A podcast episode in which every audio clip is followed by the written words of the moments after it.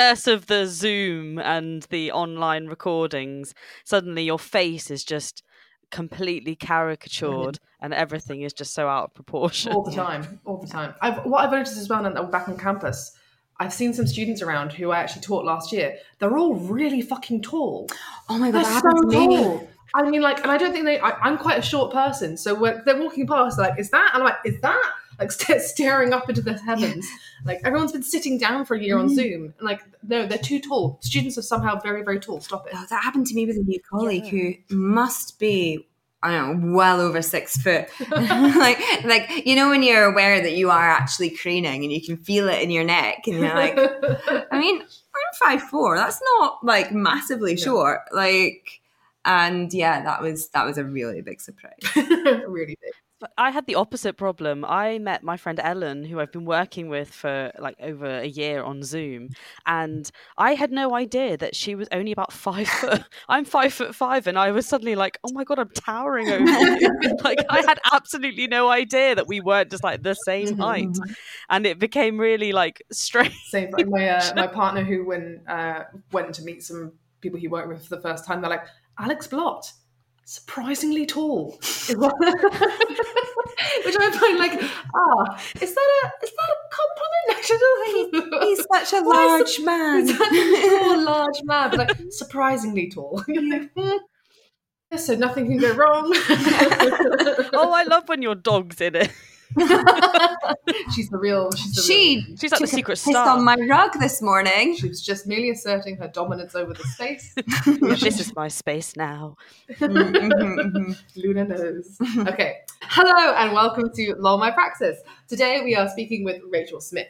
Rachel is a third year PhD student based between Bath Spa University, Reading University, and Cardiff University. It's tiring. Is that all of the universities? Actually, I've now Oh, changed from one. Reading to Exeter because my supervisor Exeter University. changed. Uh, I'm so so sorry. It's, it, it's been a, a few, an interesting few weeks. Okay, right. Okay, well, we'll hear more about that in a moment. Okay, but we're not jumping between universities. Rachel specializes in 18th and 19th century social, gender, and emotions history, and especially in relation to letter writing. Her thesis looks at expressions of anxiety in the Canning family network from 1760 to 1830, and she's particularly interested in what relationships are between love and anxiety. Um, relationships are? What the relationship is. Mm, yes. Who's dyslexic Who's now? dyslexic now? It's me. but we're not snooping on the letters of dead, lovesick men. Rachel co-convenes the History Lab seminar series and is currently editor for the Question Journal. Welcome to the podcast, Rachel. Did we get it relatively correct? Pretty much there. I mean, it sounds about right to me. Good. Anything you'd like to change or add? Um, nah. I mean, I think we've got enough in there. It's probably too much already. People will switch it off. How does it feel to be shamed for your institutional promiscuity? I know. I'm just hopping around all over the place. I can blame my funder. They they've pushed me into this. It's- they pushed me into this life. Wait, so so now so you've moved why yeah, three institutions? Yeah, so my funder's based at Bristol. Um, I my first institution is Bath Spa, and then my second institution has been pretty much every other one in the southwest because I've kept changing supervisors.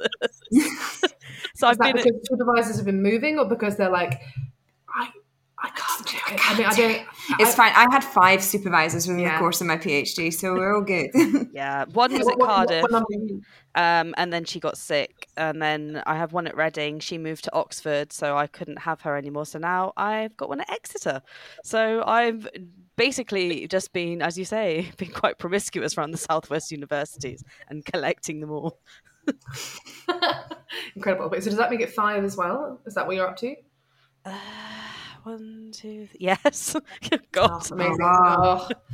yeah, one more One to go. more. One know. more on your feet, Louise. You have to No. pass over her award. I thought I had the monopoly for being deserted by supervisors. Slash, I mean, you got to start thinking to yourself. I mean, at least I did that. You know, there's a common denominator here. and it's the institution. yes, definitely nothing to do with me and my. Uh... okay, Um, so Yeah, so we are. So, firstly, just to kind of settle into the podcast, so you work on anxiety and emotions, right? Yeah. So, tell us all your deepest anxieties and insecurities. Ooh, Just an easy question to start us off with. yeah. yeah. let's just go straight in there. You know. You know, I mean, I, who knew Which when I came onto it that we're really going to get man from you know the 1800s? Oh, um, I suppose my deepest fear is probably fear of failure, which I don't um, think is an uncommon one for the 18th century. Um, basically, all the letters that I'm reading all have a deep fear of failure in various different ways. So I don't know whether it's came from there or. or I've just I've just mer- merged into my my work, but yeah, fear of failure is probably my biggest anxiety. I think. I think that's being an academic. Yeah. Oh Yeah, yeah, I that- mean you know, imposter That one cuts real. deep. That one cuts deep. That that is the. Uh, what are the other kind of really common anxieties that you've come across? Like, when, and when you say anxiety, like, how are you framing that? Because I feel like 18th century anxiety is probably different to what would consider anxiety today. Yeah. No? I mean, when I use anxiety, it means sort of more like worries kind of anxiety. So we're not really talking sort of clinical um Mm. anxiety. So um you know, you're probably more likely to use that uh, term anxiety for that today. Whereas in the 18th century, there was more like, well, I am anxious to hear about what you have to say, and um, and it's more kind of anxiety of worry and concern, um, and and more uh, um, less pathological and more just what people would worry about on a general basis about their lives. Um, fear of failure is probably quite a common one. Um, uh, fear of rejection. Um, fear for your reputation. I mean, you know, who isn't who isn't fearing for their reputation, right? Not us. no, definitely not us. We listen to this podcast. um, that's definitely a common one. Um, fear of not being loved um, seems to be quite um, prevalent. So there's a real sense of Didn't you want ask people. you on here to just completely read us, Rachel. Like it's not. Like, Yeah, you've secretly come from the 18th century. I've read all your letters. it's a Tuesday evening. We're, we're, we- you know, this is a lot. I'm very fragile. I've been at work Very all day. fragile. I'm sorry. How do you feel about this? not good. Not good at all. Oh, you need to be a therapy session, eh? Oh, know, exactly. Jesus fuck. so is that actually something that would kind of come across in the leopard? In the, the Lepers. in the lepers, in the letters. Is that a Freudian slip? Were you feeling like a pariah? I was feeling like a pariah, but I was also thinking of the word therapy in my head, so it combined letters with therapy and became lepers. Um, but well, was letter writing a sort of therapeutic act during this period? I like mean- with the with the canning network that you're talking about in your work? I mean, it's difficult to to say really because uh, the concept of therapy, from what I can tell, isn't really a sort of structured thing in that time. Uh, but I think they did get a lot of relief from their anxieties. Um, they got more anxieties as they wrote, so it's a bit like a I've even vicious circle. My mother, so Yeah, well, yeah. I mean, it's like writing to anybody. You send off the, the message and you're like, oh my God, what did I say? Did I say it okay? Are they going to understand what I mean? Um, heaven help me. I want to recall it back. Give it back to me. Um, so they had a lot of that going on. The 18th century, like being left on red, right? Yeah. Yeah. How would you even know? There's no blue ticks. mm-mm, mm-mm. Oh, no, no, no. You, you had no idea. but yeah, it was a lot going on. Um, bless them. Um, so yeah, they were sort of therapeutic in the sense that they did help people um, relieve anxieties, but they caused probably as many anxieties as they uh, as they relieved. Cut my life into pieces. This is my Research methodology. Um, so we're going to uh, move on to our favourite segment, the methodology kazoo. Oh, um, so um, you know how this works, Pat. What we will do is we will play. Well, I will play a tune on the kazoo, and you have to guess what it is and why do we think? like, emphasis on the we think it's relevant to your research. I've been dreading and looking forward to this because I'm normally quite good at these, and I bet today is the day I don't get it. It's like, I think that you're the first person that claims to be quite good at them because everyone fuck. we have no idea. I'll be honest. I, be, I actually think you're pretty good, believe it or not. Thank you. Louise doesn't. It comes Uh, across. I think it depends who's doing it on the episode. That's what I mean. You think I'm not good at it. but I say Um, that today will be the day I just have absolutely no idea. okay.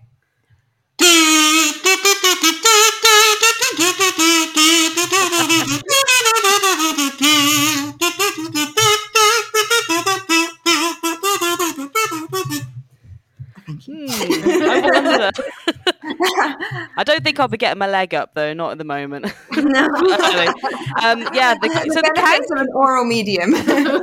ca- so the can can. I mean, I wonder if it's to do with the canning. Yeah. yeah. Do you know how hard it was to find a song with can in it? And that's actually not It wasn't. all. It wasn't at hard all. This was actually quite easy because we were going through like lots of songs that have mother issues as well. Oh yeah. um, of which there are plenty. But then we thought we'd, uh, you know, go for the go for the obvious. Go for the obvious one, exactly. Yeah. So tell us, how does this relate? Uh, well, the can can. Um, I suppose there's quite a few ways it could actually relate. I mean, the canning reference, obviously, but also the um, uh, Mary Ann Canning was an actress, and you know, the can can is very theatrical um, and maybe a bit risque. She herself had quite a, uh, a risque reputation. So, um, although she didn't dance the can can itself, she certainly could have had a uh, an interesting uh, reputation that may have gone with that kind of uh, Moulin Rouge style uh, entertainment. So I, I don't know if that's where, where we were going with this, but that's certainly where I'm No, I'm no, feeling. it it. I want you to be very. I want to be. We chose it because it's canning and can and can. can can. Great. In that case, I feel like I've actually I've actually like you know gone up Nailed some it. You levels. nuanced it. you got it. nuanced Yeah, it. Like, I mean, you know, it's fine. we both have PhDs. but I actually enjoyed how you did make it try and like seem um, nuanced and relevant and, and, and deep and interesting. Um, so can you tell us a little bit about George Canning's mother? Um, what was her name? So her name's Marianne Canning. Um, she was a, a um, gentleman's daughter with no money, and um, she got married to George Canning Senior in 1768, uh, and he was disinherited just before um, their courtship because he was going to marry another woman who his his father didn't approve of. You know, the, the age old story that you find in a good old novel.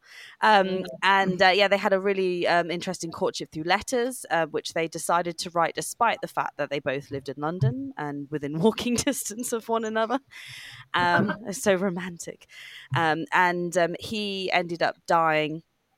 Uh, on. George Canning, I know, I know. It's like I said, it it writes itself. This story, um, yeah, he died on George Canning, uh, the son's uh, first birthday, penniless. Um, sake. And he, uh, Mary Ann's there writing, just lean up and kiss me if you love me, and he tries, and then falls back dead. I'm like, oh my god, that was how traumatic. Uh, but yeah, so she ends up um, becoming an actress a few years later to um, to try and keep her sons plural because they she had another one um, Thomas but he died. Uh, yeah there's a lot of death in this story. Uh, I know. I'm I'm really gonna give you all guys a really good time here.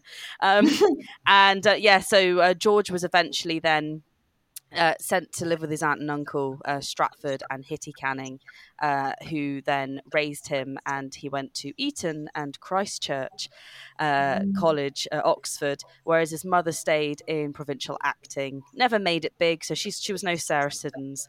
Um, she ended up uh, getting off with uh, Samuel Reddish, a Bristol theatre owner, um, having his kids, and then eventually got married to a Mr. Hunn uh, who wasn't a very nice man. We don't know if he beat her, but there is an insinuation in the letters that he may well have. Um, he abandoned her with more children, and George finally uh, managed to get her out of poverty um, in about, I think it was about 1796, 7. So she had quite a time of it. She was in the, the theatre for about 20 years. Um, uh, And just to clarify for our listeners, this is real. This isn't Mills and Boon, right? I mean, I, I, I wish that I had written it because it would probably be a bestseller by now. But uh, no, this is real.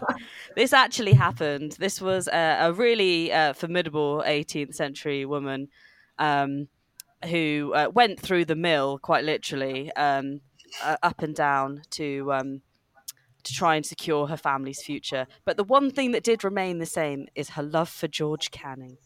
Ah, Ah, who dat? Yeah, who dat? Well, Who but- well, it's, it's both it's both husband and son. She actually remained Oh. faithful to both of them in her heart, uh, maybe not in body. Um, Oh. but um, Oh. George Canning, she keep uh, senior, her husband, she always um, praises despite his uh, many flaws. Um, and George Canning, Name um, one. yeah. And George Canning, the son, um, who was the politician who became prime minister in 1827, he um, uh, had a very complicated relationship with his mother. She was constantly living in fear and anxiety that he just didn't love her, as a son should love his mother in the in Ah, that yeah, period. because he loved her yeah. in a weird way. I, I mean, I would love to say yes because that would really add great spice to the story. But it's more of a, it's more going towards I don't want anything to do with you than uh, really interesting love stories. I mean, because like, so when I was looking up at your work earlier, apparently George, the the son, because the other one died, um, wrote over one thousand letters to his mother during his lifetime. yeah, And are you expecting us to believe that none of these were kinky? but well, I mean, read what you like into them. You know, uh, affectionate son here, wink. Um, but um, no, uh, what they're actually t- they're actually tools of oppression in, in more than than of weird love, um, because he used them to keep his mother at a distance. Um, he didn't want her near him and his public career, um, or even his um, wife and children. He kept her very much separate as much as he could. Uh, he didn't even tell her his wife's name. wow. It was it was that serious. He he just about before he got married said I'm I'm you know about to get married, but he, he just said the woman I'm I love. He didn't even give her name, um, and she only saw her grandchildren once, and that was it. Um, and she um, lived till 1827, um, and this was like 1801 too. So there's quite a long time that there were grandchildren that she didn't get to see. Uh, Was she alive when he was elected prime minister? Uh, no, she wasn't. She died in the January, and he died in the August of 1827. So, um, yeah, she didn't get to see him. Wait, he died in August. Yes, he only he was only prime minister for three months. Oh God! oh fuck! Those Yeah. are the days. He, Yeah. he has he has the Imagine ability. if certain prime ministers were only prime minister for three three months. yeah, be- best dream. tenure ever. All that promise, mm. and then off. Mm. Not had time to muck up, basically. Staring at the blank page before you.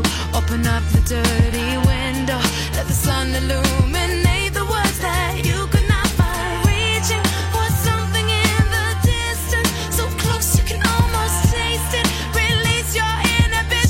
It's a fucking conference paper.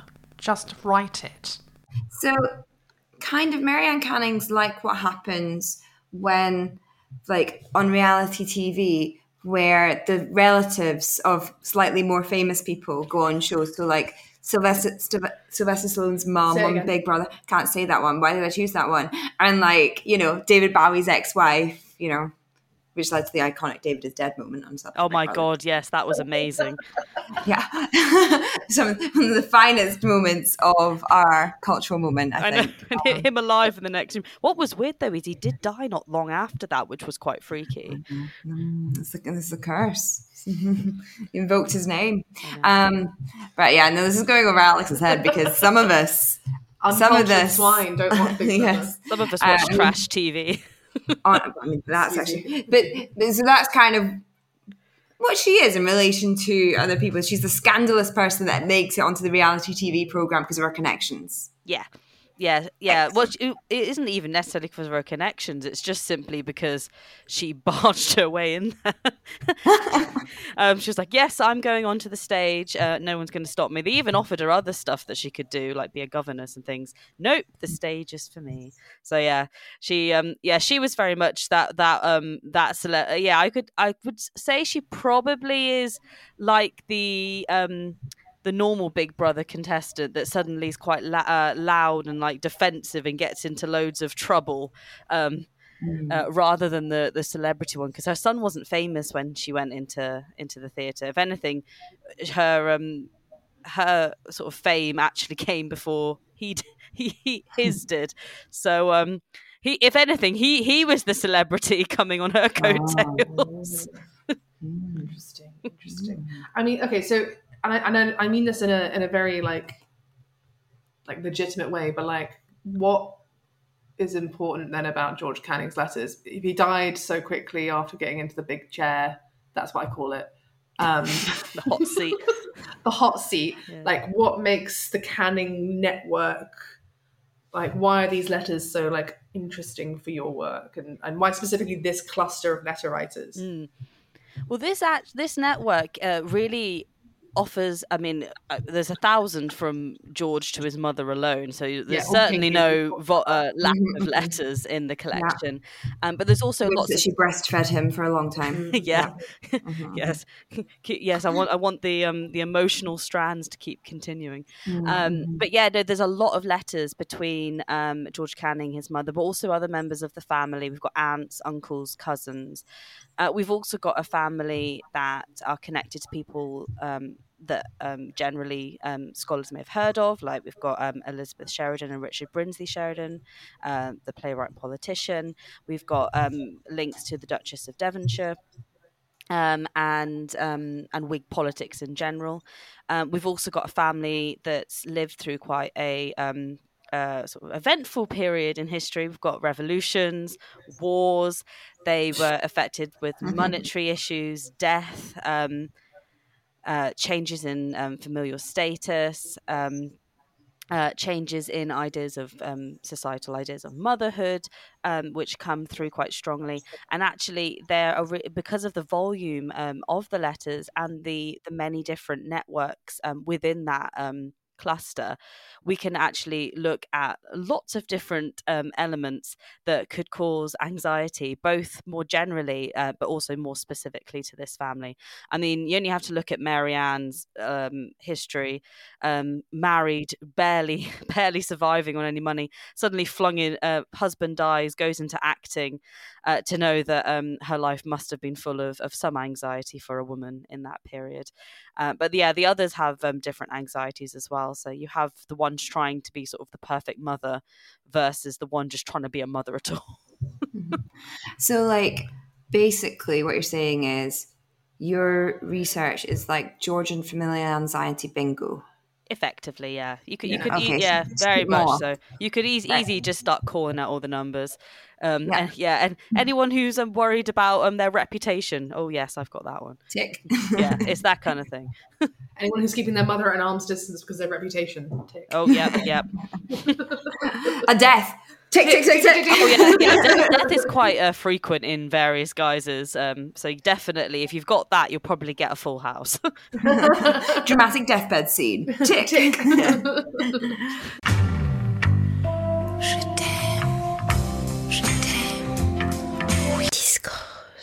Uh, okay, well, um, I don't have a clear way of doing the seg- the sagoo, The the sagoo. sagoo, but we would like your Death two- and sex. death and sex. There we go. There you go. do. sagoo complete. Sagood. Um, we would like your academic Tinder bio, please. Oh, In terms of, you know, I'm trying to remember what it was. I think it was something Produce like us, make us interested. Mhm. um, Write us a letter. I like. I think it was. I like my 18th century letters, like I like my men. And then it was. I think it was sexy, witty, and full of spunk. That Oh. it was. Yes. yes. Indeed. Yes, indeed. Okay, so what you're telling me is that George Canning did write weird letters to his mum. Mhm. yes. Um, uh, that is exactly what I'm saying. Actually, it was more referring to her. Ooh. Oh. Ah, 'cause she's a spunky lady. She is. She's Ah. a spunky lady. Um, yes. Um, I would say that she's the one that that's uh, uh, full of spunk, but also. Um, like in both ways. I mean. I would like to say yes.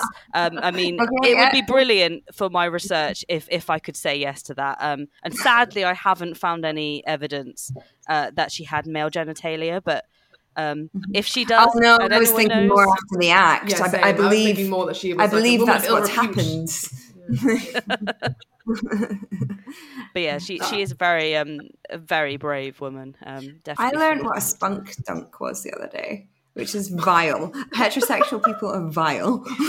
What, what is a spunk? Don't look at me when you say that. What is a spunk dunk? you you know this, Rachel? It's what happens when like you've had sex and Oh. as people do, apparently, and the fluids are still inside you, and you like get up or something like rapidly, and it comes out.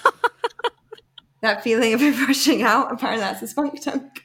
I like to call it the penguin model. Oh, it's a really romantic moment after the fact. Yes. Oh. Clasp the thighs together. But it's very important. I will say this to every person out there with a, a cervix and a vagina: have a pee afterwards. That, no that- UTIs. even I know that, and I'm Good. I'm stupid. and you're stupid, not full of Not full of think. spunk, hopefully. there's, there's so many fluids. I don't like it. so many fluids. So many fluids. Um, a spunk dunk. Oh no, I No. never. Like, no one ever calls it that. I've never heard of that what before. people call it that. People don't call it that, Louise. People People, call it don't that. call it that. we had a conversation about it with Who? People. Who's, who's theatre people. theatre people? Okay. but um, yeah, no, I mean, I would say that's one of the more graphic ones we've had recently. Mm, Indeed. But I'm actually wondering now. So in terms of like on on the on the the say it's the scale of the graphic, wasn't some of the again some of the work you've worked on the work you've worked on is the the letters of Smooth. Hitty. Shut Yes. up. Hitty. And Hitty apparently wrote a lot of advice to her daughter. Do you think she would have written to her daughter about the spunk dunk? Mhm. Oh, if only she did. Oh my goodness, wouldn't that be a letter and a half? Um, God, uh, I wish that swear that they had, had written so candidly about sex. Wouldn't it just be great just to get a letter of like, now you know, make sure that you waddle to the toilet or to your chamber pot after after your husband has bedded you. Wouldn't that be fab? That's why I fucking love Anne Lister because in some of the okay, so yes, it wasn't heterosexual sex she was having, so great. But also, it, when they've decoded the sections, she's so rude about the women that she was sleeping with. Sometimes there's one where she was like, "She was as dry as a stick." What a twat! like, She obviously wasn't full of spunk then. yeah, absolutely not. But uh, it is that that joy because obviously it's decoded, but obviously it's politics of whether you should be reading blah blah blah private things. Actually, that's something that might come into your research quite a bit. Is there? Come into.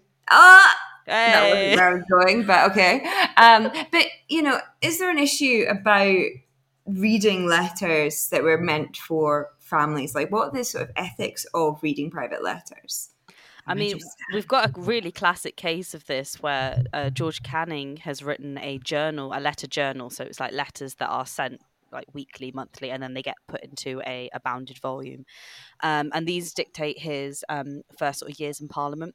And the opening page is a list of rules, and the and the first rule is do not talk about this or show this book to anybody Ah, yeah. except the five people mentioned. so it's the it's the um his aunt and uncle, uh, Mr. and Mrs. Leigh. Sorry, Reverend Leigh and Mrs. Leigh, and his two cousins. Um, and so basically, there's like four or five people that are allowed to discuss this. Um, so here's me, then you know, 200 years later, just you know, sauntering up to Bris- uh, the British Library, got this massive, massive book, and the first page reads, "Do not, re- do not show this to anyone else." And then you're like, "Oh crap!" Um, but but um, the, what like it- confidential emails. I know, I'm it's like- yeah, you're like, what is he hiding? Uh, but yeah, no. So what? uh, One of the the um, things that I've actually thought about is actually, well, the the volume was kept. Um, it was deliberately kept. Um, and he also doesn't give any instructions, although he does say not to share the information with anybody. He doesn't say destroy this. Um, and um, so from my perspective i suppose well he obviously wasn't too worried about posterity. It was obviously a, an at the time thing. He was like i'm really worried about this more at the moment rather than you know in 200 years time some ginger haired scottish woman coming and having a look at my uh, my journal. Uh, but um there are some letters that say like oh please burn this and then they haven't burnt them. And they're they're more uncomfortable i think because you're like "Ugh." But the ones I've had have been less, um, I think, because of the content and more because they just didn't like how they'd written it. so one of Hitty writes to her son Stratford and is just like, "This is a terrible letter. Just burn it." I don't, and I'm like, "Well, he didn't."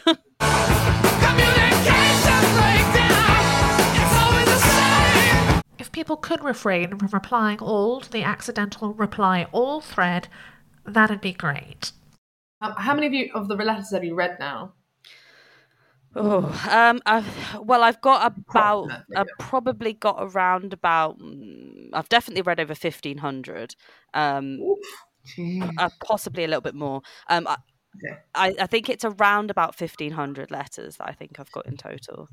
Okay. And um, what's the longest one that you read? Is it 18 sides front and back? You, you say that it's uh, actually longer than that. It's eighty-eight pages. That was a Louise didn't understand that joke. Anyone out there who enjoys Friends will get it. And uh, yeah, major Friends fan here. I am absolutely thrilled. We've got a Friends uh, thing in go. here. It has delighted me. Yeah, eighty-eight pages um, is the longest. pages, Yeah. And back. Uh, no, that uh, that is so it's 44 44 front and back, I guess, but um, they were all numbered, so it's 88 pages. Sorry, beg your pardon, 188 pages. Oh, fuck. No, well, that, Oh, okay, yeah. that is Just- considerably Just different. a little bit more. Sorry, it's 188 pages front and uh, sorry, what would that be? Like 50, 60, 70, was it 8? Maths. Oh god. Lots. You'd never know, you'd never know I actually have qualifications in maths because I just don't use it anymore. No. That- Many, that- many pages. Okay, Yeah. so Safe to say that you've read a hell of a lot of these letters. Do you now have a vibe of when you're about to read one that you know it's going to be a juicy letter or a really boring letter? Yes. So you, normally you can tell immediately, uh, particularly depending on who it's from, um, if it's going to be boring? if it's going to be more likely to be boring or instructional or something like that, or if there's actually going to be some sort of flirtation at play. George often had very playful letters with his cousin Bess, to the point where um, historians in the um, early 20th century thought that they um, like had a thing. And um, I mean, I, I mean, how how far the, the fling thing goes, um, I'm not sure. But um, I don't think they actually had a romantic thing going on. But they certainly liked a uh, a little play, Little flirt. a little So flirt. who was the most boring? Probably um the great aunt, great aunt fan can. I mean, she she works she works brilliantly for the can can music, doesn't she?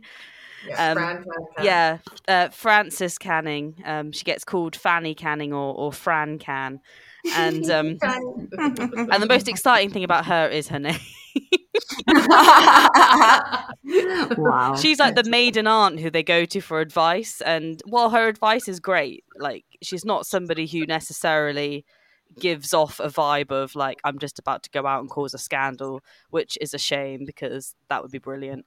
Um, Mm. Then again, I've said that, and Hitty's sister um, is a bit of a one because she um, was like totally in the background. She hasn't got any letters that survive, but she's often referred to in Hitty and her daughter Bess's letters, and they're just constantly in the background saying, "Oh, she's worrying about you, worrying about you, and she's sitting and she's not well, and all of this." And then suddenly you get Bess writing, "Oh." Um, your sister's just tried to elope with a random man, and you're like, "What? what?" like you know, as you do, just casually, you know, in the middle of the night, just try and sneak out with a man. So yeah, so she's a bit of a one, uh, suddenly uh, just coming out of the woodwork and uh, trying to elope, got caught. Again, like fucking Pride and Prejudice vibes. Like, you know, is there anything that isn't in Austen in this family? And that you could- yeah, I mean, why choose the Cannings? Well, they basically are just the entire 18th century slash early 19th century literary canon all rolled into one. I mean, Oh, Bridgerton, yes. Mm, Bridgerton. Oh, Pride and Prejudice. Bridgerton. oh yes, Um, have you listened to the Bridgerton musical? the musical. no, I haven't. Not the It musical. was. It's a fan musical. It was done on TikTok, but it was so popular that um, they actually did a performance at the Tony Awards this year. Oh no! Oh my gosh, I have to listen to that. That would be brilliant. Is it good? It's good. It's good. It is. It is good. Sorry, we we may continue with our regular question. this is our regular question. It's which, which music is going to pop up this time? Okay, so I have a question for you in terms about like so. Um, does your work your work sort of rotates around questions of sentimentalism? Is that all right to say? To Or an ex- to an extent, there is a, an element uh, of sentimentalism. I'd say I wouldn't say it's something I really specifically focus on as like a, a point of inquiry, but I think you could argue that there's definitely a bit of sentimentalism. I mean, the fact that these letters have been kept um, is quite a thing, um, and the fact that um, Marianne herself. I mean, the reason that George has over a thousand letters surviving, and Marianne to George has about five plus the long 188 page letter um, is because she was like, I'm going to keep all your letters, no matter how small. We have like notes, like actual scribbled scraps that she's kept. Does Um, that count as a letter? I'm counting it as a letter because I want to include it. but yeah, like okay, we'll, we'll we'll we'll use letter in a very broad term here. Um, Mm. scribbled notes. Um, it, when he said, "I can't see you today," end of note. She's kept it. Um, yeah, and she wanted to be buried with these, and under and use them as a pillow in her um in her coffin. Um, but as you can probably tell, this didn't happen because they're all sitting in archives around the country but uh, she very much had a sentimental um, value of these letters. Apart from one, she burnt one um, because he was uh, rude to her, and it was the only time she says that he made her cry. So she she Oh. burnt that one. But apart from that, the rest survive hmm. So sentimentalism is like being emo in a wig. effectively. Yeah. Definitely Alex's observation, but I made That was it. my observation. Yeah. That's all I wrote. Question mark. Discuss.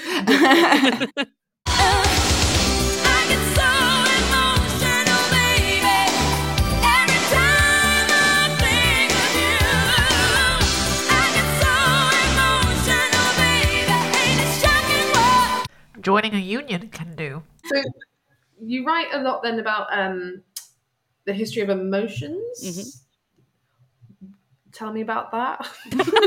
How- how, do, how do emotions have history? Is it not just like How do Are I go through the whole historiography in two minutes? Are, but are emotions the same Yeah, now right, in as terms of, like- in, as historical conception? Like, was the emo in a wig feeling the same way then as we feel now? like, Like, what yeah, is- when when we're you- yeah, listening to, I don't know.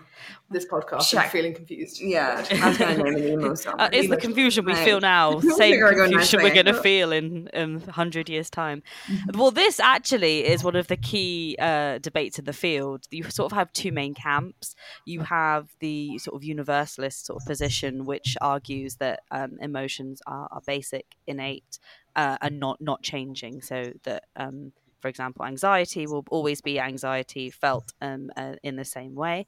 Uh, then you have social constructionist sort of views, points where they say that um, emotions are shaped by environment, culture, and historical time.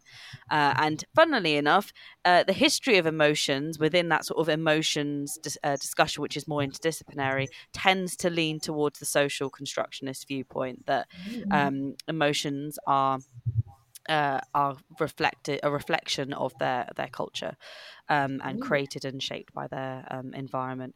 And that's how i see it. I mean i think that the idea of a feeling is probably innate. So you could say that to feel something is universal um, and that all, all humans across time have felt something but how we interpret the feeling is uh, is constructed by society um, and um, and shaped over time. So um, rituals, uh, for example, I think Sally Holloway talks a lot about love and courtship in the 18th century and the rituals of how you display your love. Similarly, here. Um, t- you use anxiety a lot in letters to convey senses of love, which you don't necessarily do nowadays. Um, so actually, I say, dick pic. So it's all the same, right? yeah, Is this, I mean, is no. Yeah. But yes, Okay, that you tend to write a lot about. I've been waiting anxiously for your letter. You know, I've been in absolute fits. I haven't been able to sleep. I haven't been able to do anything else. And then suddenly the nurse comes with your letter. I didn't even need to read it because I saw it was from you. And suddenly Came immediately. I was, I was like, oh, what a relief. Um, yeah, those sort of heightened expressions um, um, of how they sort of used a, a sort of anxious language So- to sort of convey yeah. senses of love. actually use that on a dating app, would be ghosted immediately. yeah, it doesn't Like- tend to work nowadays. Whereas then it was No. like the thing to do. You were like, oh my gosh, but you had to be careful because if you took it too far and was like too sort of um, doing too much flattery, you got incu- accused of insincerity. So there was like a fine line. Yeah, you had So, to be like- anxious but not too um, complimentary. Okay. So, like, Perfect. in ter- like the history of emotions, like the history of emo, it's all a panic at the discourse. Way. Get the fuck out of your house. Please leave your own I, I, I've sat, your own house I've now. sat on that for a good five minutes. like conjuring it Look up. at my restraint. Look at my restraint. I didn't interrupt for that one. For that one. for that one. Fucking hell. You're welcome. It was great. I loved it. So, like, so you're the way that you're tracking some of the letters is this ability to kind of think then about shifting positions of motherhood and gender, right? Mhm. So, one, I want to hear more about that. Like, what is the kind of differences that you detect in the letters, or what what kind of shifts do you see? And then also, I'm thinking more now about this um, about emotions in the 18th century. Um, what what about toxic masculinity? Do boys cry in letters? Were they always as like really? I don't know. Were they really really weepy? What do you ever see like tear stains on some of these like Mm. super emotional letters? I mean, you you see things that could be tear stains, but you can't. we're not, be, we're, no, like we're not going back to No, no, no, going back to no more fluids. Okay, no more. but yeah, I th- it, it it's likely to be a tear stain, but you, you can never know, unfortunately. Um, uh, you know, I'd like I'd like to go um, somewhere else, but we won't.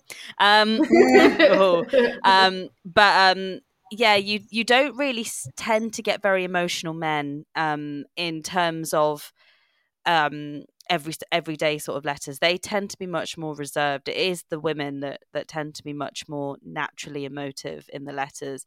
Um, you do get um, elements, um, for example, um, the expressions of anxiety in the in the letters to convey senses of love, but that's all within a an accepted sort of framework.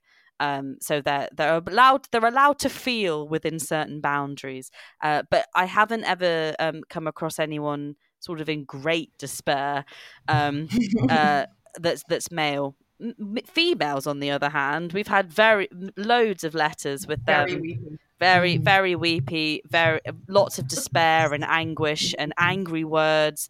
You do get a bit of anger from the men occasionally um, and frustration uh, but you get a lot more um, emotion um, from uh, Marianne being a classic example you know you're ashamed of me yeah It's like the I get from my mother. Oh, Christ.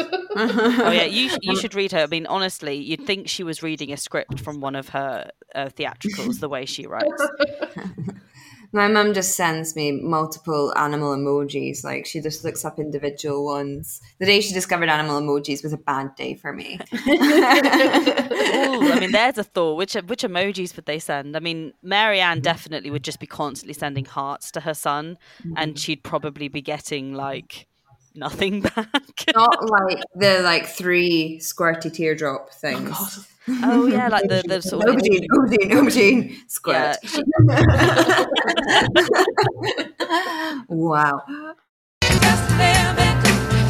F. Okay, um, finally, how do we ensure that in 200 years' time, historians will collect our podcast outputs? So, because we'd rather not rely on the messages that we send via WhatsApp to our or to our mothers. So, how how do we preserve our genius in an unreffable way? in an unreffable way. I mean, that's like a big question for the sector at the moment. I mean, letters are, are objects, whereas nowadays we tend to commo- communicate a lot more through screens, uh, and um, and messages and emails can be archived, um, but conversations.